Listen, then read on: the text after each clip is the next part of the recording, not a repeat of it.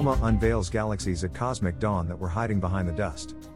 While investigating the data of young, distant galaxies observed with the Atacama Large Millimeter Submillimeter Array, ALMA, Yoshinobu Fudamoto from Waseda University and the National Astronomical Observatory of Japan noticed unexpected emissions coming from seemingly empty regions in space that, a global research team confirmed, came actually from two hitherto undiscovered galaxies heavily obscured by cosmic dust.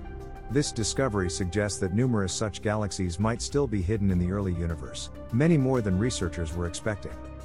When astronomers peer deep into the night sky, they observe what the universe looked like a long time ago. Because the speed of light is finite, studying the most distant observable galaxies allows us to glimpse billions of years into the past when the universe was very young and galaxies had just started to form stars. Studying this early universe is one of the last frontiers in astronomy and is essential for constructing accurate and consistent astrophysics models.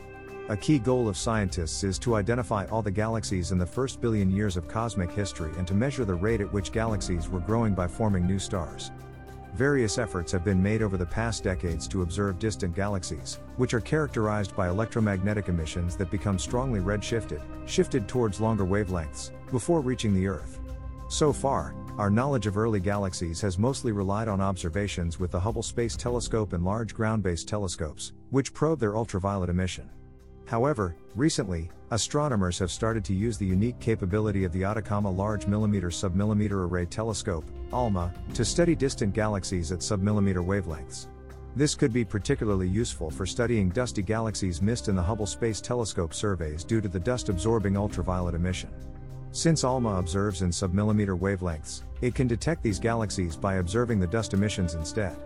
In an ongoing large program called REBELS, Reionization Era Bright Emission Line Survey, astronomers are using ALMA to observe the emissions of 40 target galaxies at cosmic dawn.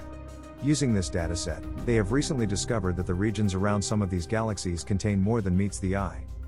While analyzing the observed data for two REBELS galaxies, Fudamoto noticed strong emission by dust and singly ionized carbon in positions substantially offset from the initial targets.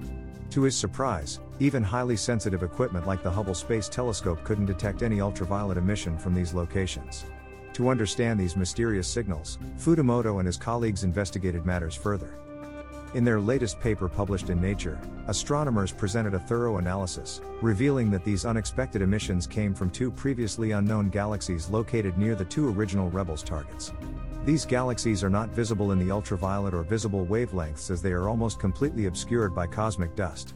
One of them represents the most distant dust obscured galaxy discovered so far.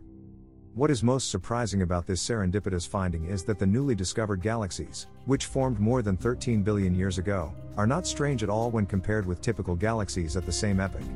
These new galaxies were missed not because they are extremely rare, but only because they are completely dust obscured. Explains Fudamoto.